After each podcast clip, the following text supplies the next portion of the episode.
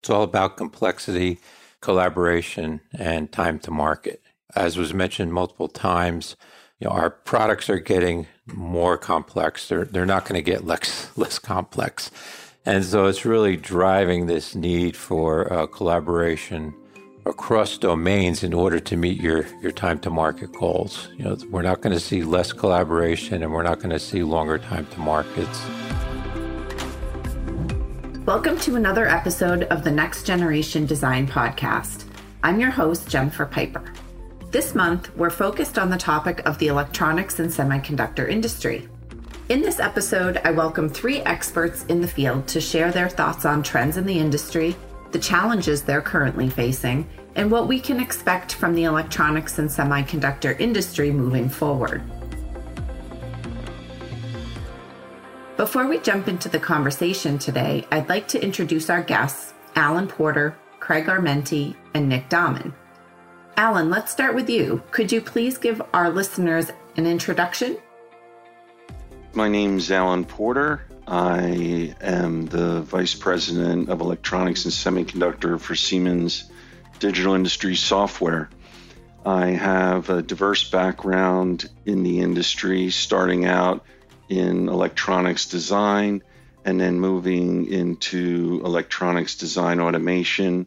I have worked in various capacities in application engineering, services, hardware design, software design, and I have spent time at Mentor, Synopsys, Cadence, and most recently, Apple and Huawei. Great to have you, Alan. Craig, would you like to introduce yourself? My name is Craig Armenti. I'm Director of Electronic Solutions here at Siemens.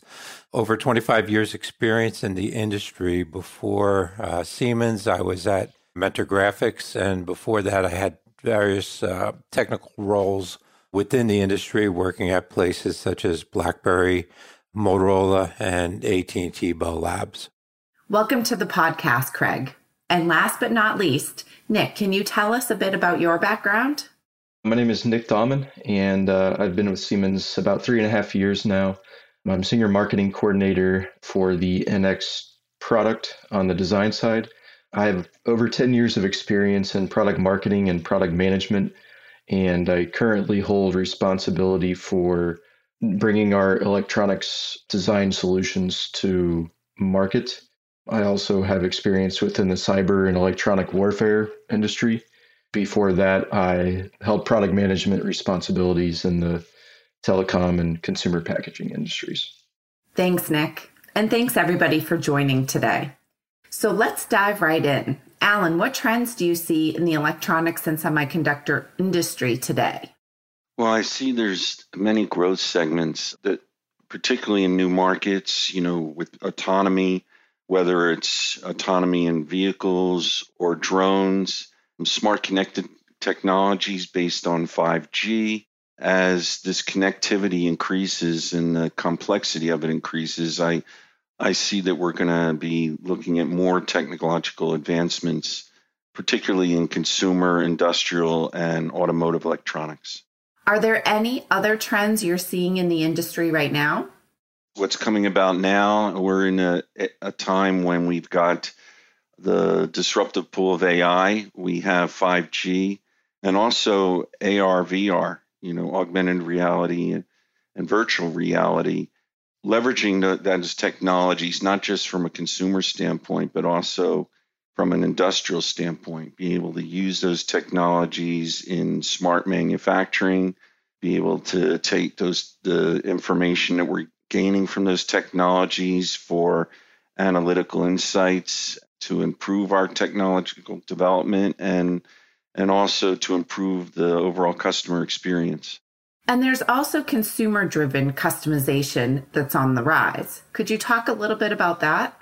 Yeah, I think the market's getting more and more personalized. The consumer's expecting technology to be tuned to their persona, to their requirements, whether they're in social media, they're a gamer, they're focusing on business, technology, these different areas. The technology is is tuning and is being given the capabilities to tune to those roles and personas. And what about sustainability and globalization? Those are two major areas that trends seem to be stemming from lately. The world is focusing more and more on sustainability, and companies are looking to to reduce, they're looking to recycle, they're looking to reuse, and they want to do that to be good social citizens, but also to help their bottom line. So we're looking at technology that that tracks hazardous materials, that gives us the capability to reduce our carbon footprint and improve our overall supply chain transparency. I think the, the globalization of the electronic supply chain is really making it more and more difficult on business. The businesses are facing increased complexity. There's higher demand, and security concerns, you know, are becoming paramount. We want to make sure that the, the products are being delivered, that are produced, that they're not counterfeited, that they maintain their competency in terms of what they're designed to do, that they're not altered, whether it's in software or hardware. Companies are also trying to streamline their operations, both internally and by forming strategic partnerships to control their costs. And are there any other trends that you'd like to mention? I think that the focus now from an A I perspective is increasing not just on autonomy, but also in terms of overall intelligence in design and in the analysis of design. So I see that, I see that increasing. I also see, as time goes on, with autonomous vehicles and pedestrians and city traffic patterns, that we're looking at smart cities and improving the connectivity among the um, overall population of the cities and the technology in the city. I know that's a major topic of conversation in smart cities right now. Thank you for mentioning that, Alan.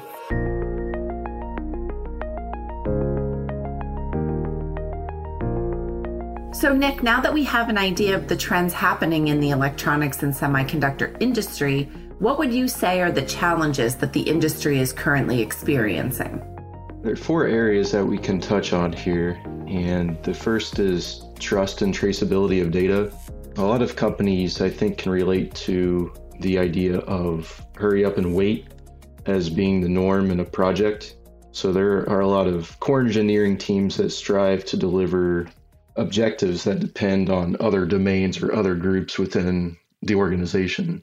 And if you're out of sync or alignment with any other division, either within or outside of your organization, you're going to tend to see that you're going to have costly delays and even product performance issues. And on top of that, there are technologies that have enabled distributed teams to collaborate on product development. And so it's really important to make sure that those teams have a common set of highly capable tools and an integrated environment to exchange ideas and maximize efficiency. Are there challenges you're seeing with those team collaborations? Yeah, um, that leads me to the next area, uh, which is collaboration between the entire ecosystem and internal stakeholders. It's important to have design authoring tools that can provide faster, more streamlined design capabilities in addition to methodologies for collaboration that are in higher demand. Data exchange and version management for workflow convergence is critical to data control and information traceability, whether you're working uh, within your organization or externally. And how about any challenges related to resilience? Yeah, that's that's a, a hot one right now. And I'll get to why in, in a second as an example. But companies need to be able to, to survive interdependencies, and they need to be able to pivot in times of, of crisis. It's really key to be able to have contingency plans in place for issues such as lead times, supply chain issues, product obsolescence, et cetera.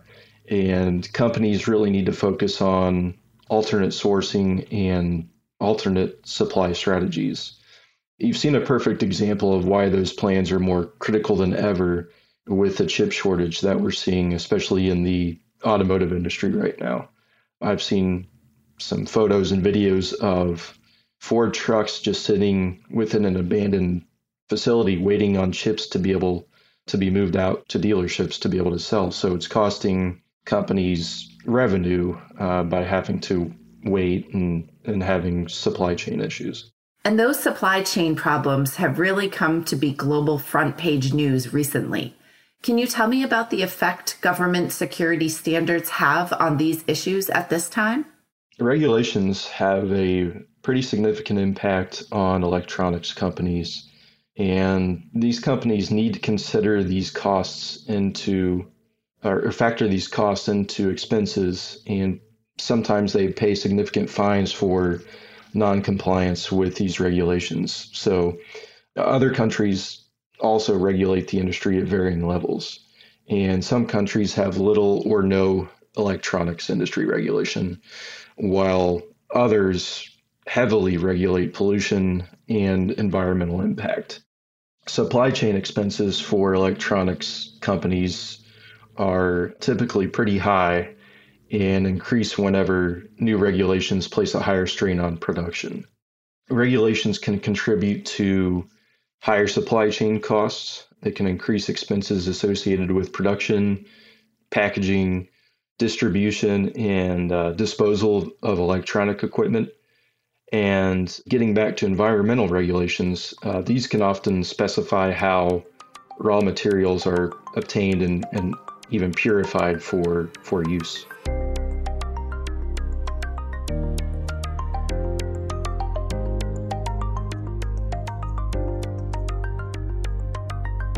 Switching gears just a bit, let's talk about the four disciplines in which Siemens is helping the electronics industry expand and advance. Nick, can you tell us about the utilization of mechanical design?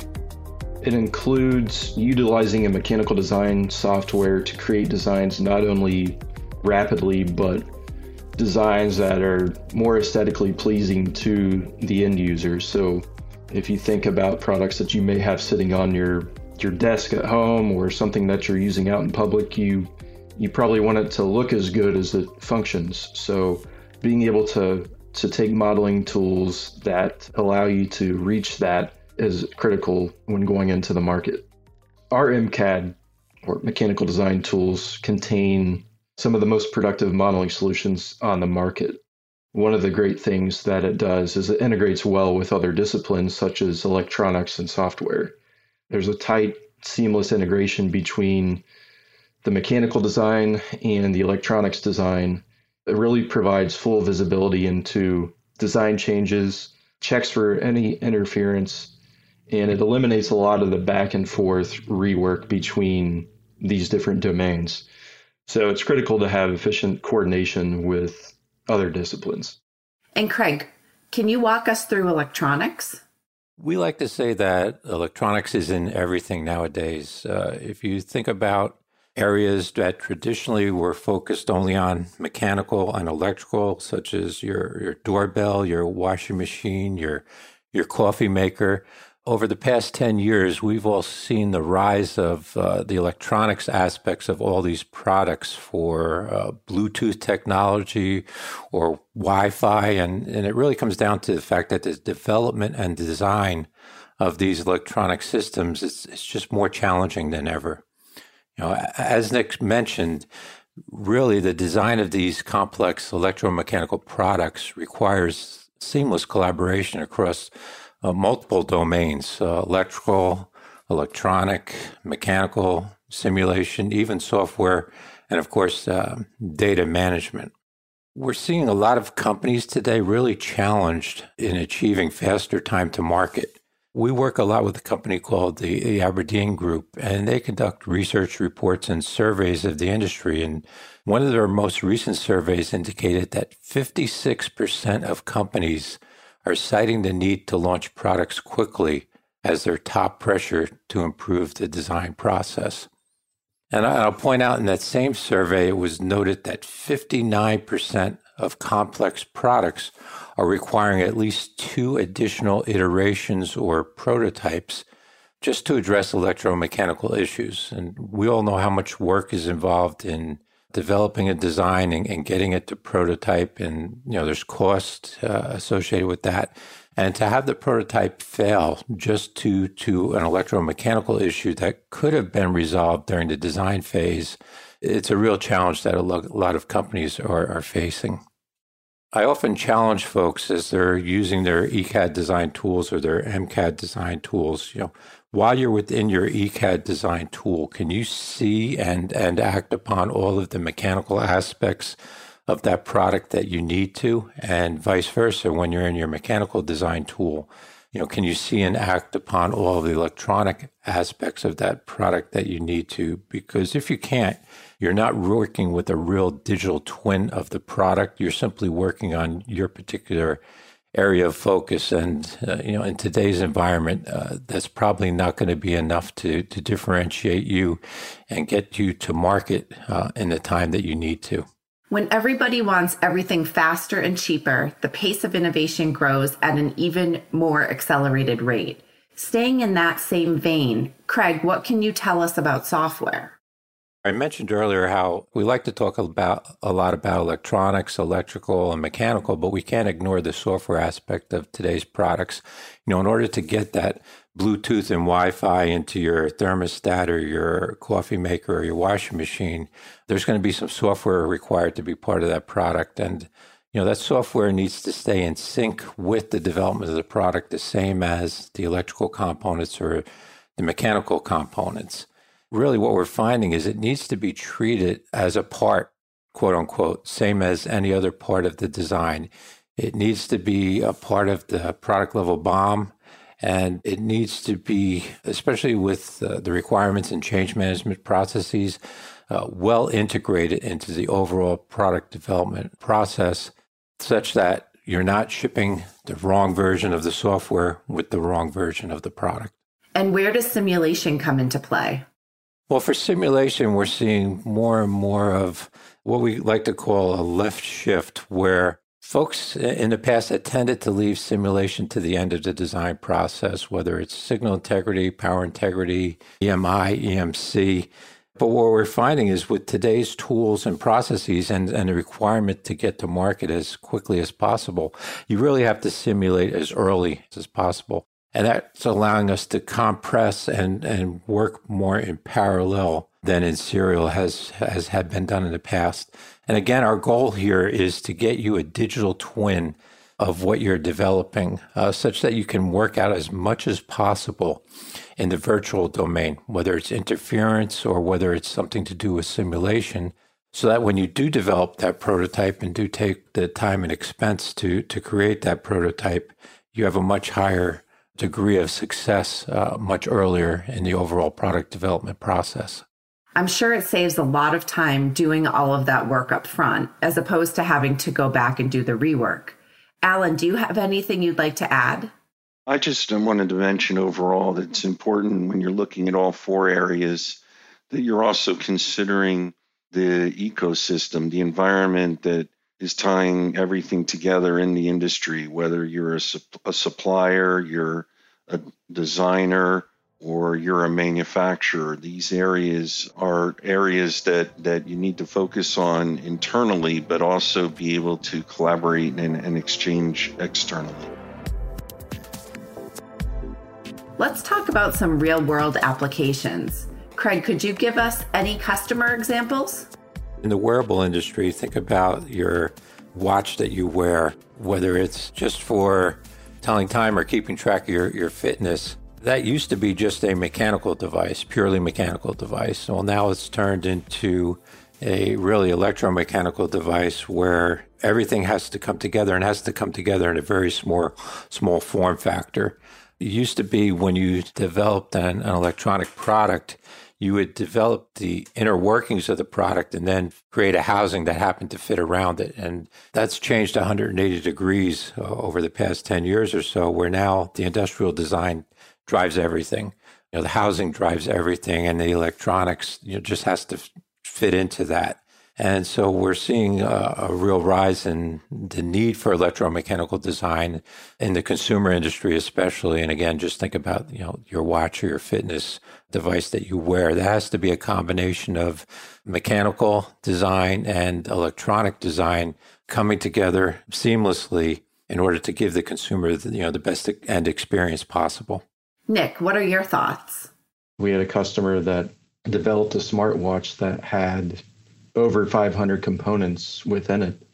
And it's a combination of communications, G P S, motion and biosensors. And then uh, they all also had to balance aesthetics, functionality, size, power, and weight. So you can kind of see the just the complexity that the electronics market is dealing with. And you wouldn't think that something you wear on your wrist has that much complexity in it, but that just kind of shows you where where things are going and how products are, are transforming.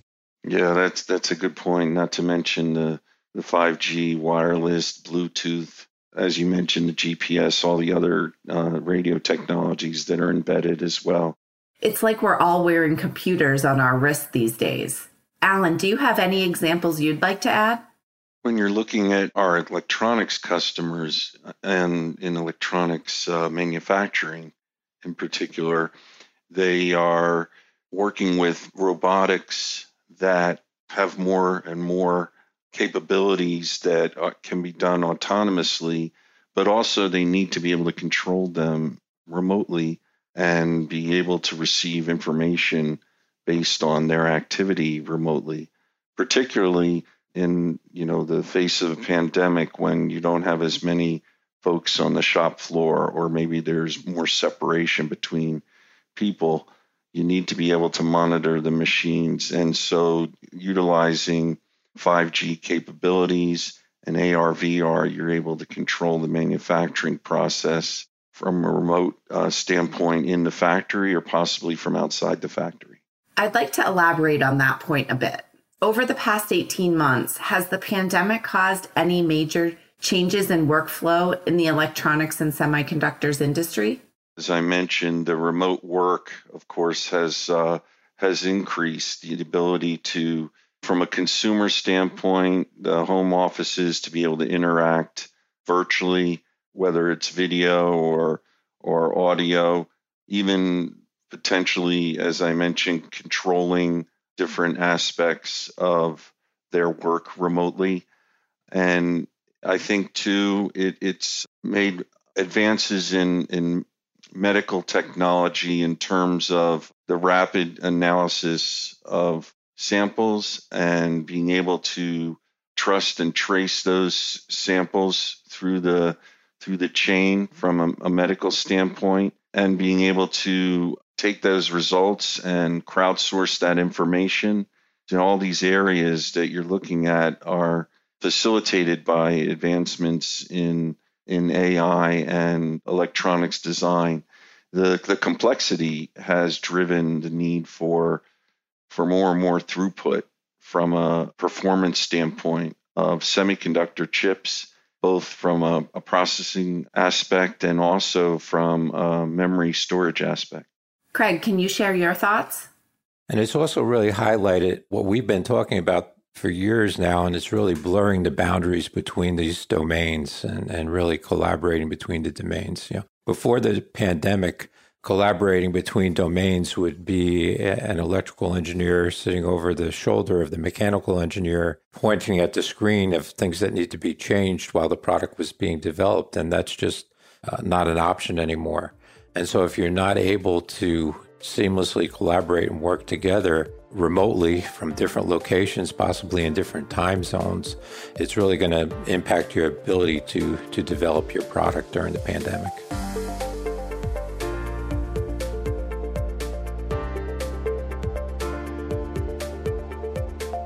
Turning toward the future, Alan, what should we expect to see coming up in the electronics and semiconductor industry? Is there a particular vision being shared? There will be more and more blurring of boundaries between domains, and not just from an electromechanical collaboration standpoint, but also the the moving of data and collaborating between internal groups within our customers, and also, as I mentioned before, externally with our supply chain partners, our customer supply chain partners. And that information needs to be synchronized in a way that everyone is operating off of the same information in real time, able to, to utilize that information in their particular domain. So we're talking about from a software modeling standpoint, but also virtually modeling the hardware at an architectural level, and then being able to take that in a digital twin and correlate that virtual model or models with the actual physical entity, you know, the physical product, and and be able to do that quickly, so we can we can improve the speed of new product in, in, introduction.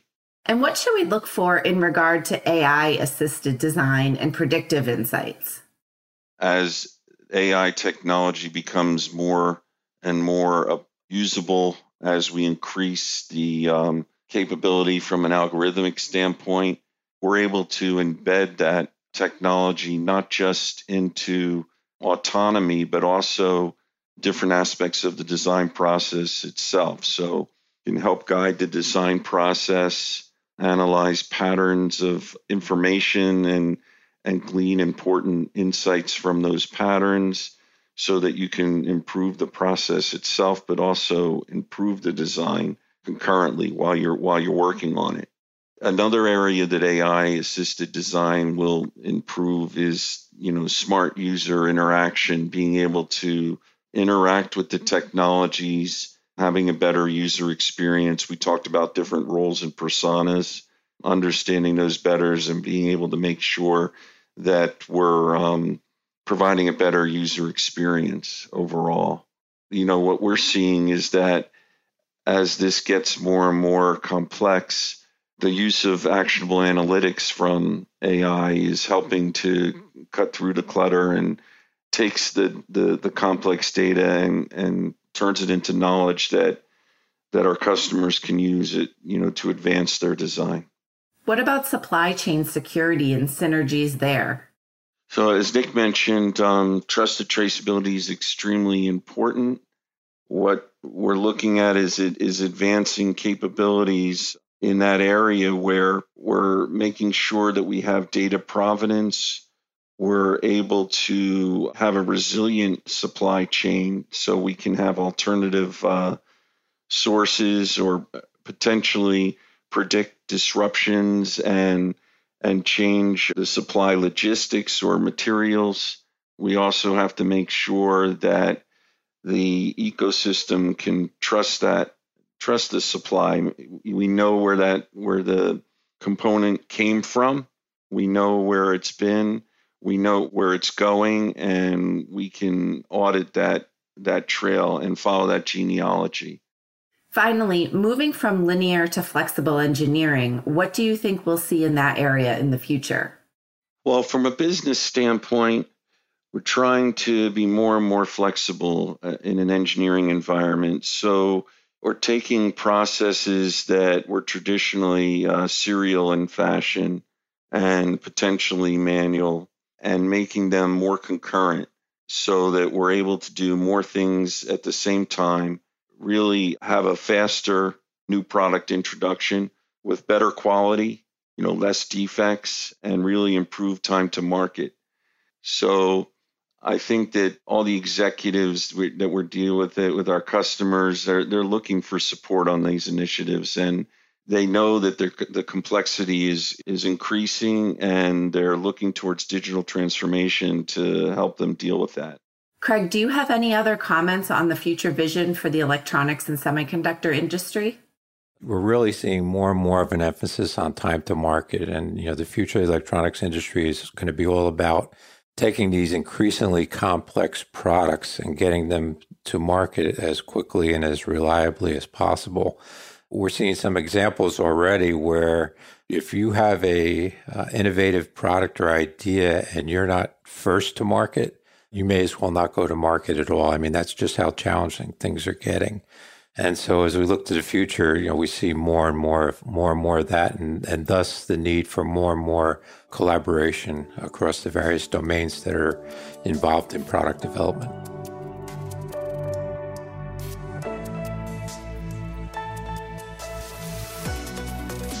Before we close today, I'd like to ask, what are the three main points you'd like the audience to take away from our discussion today? Really, what we're what we're talking about is the increase in complexity in the industry. And that's driven by many factors that we've discussed, whether it's the trends towards uh, more complex products and A I and A R, V R.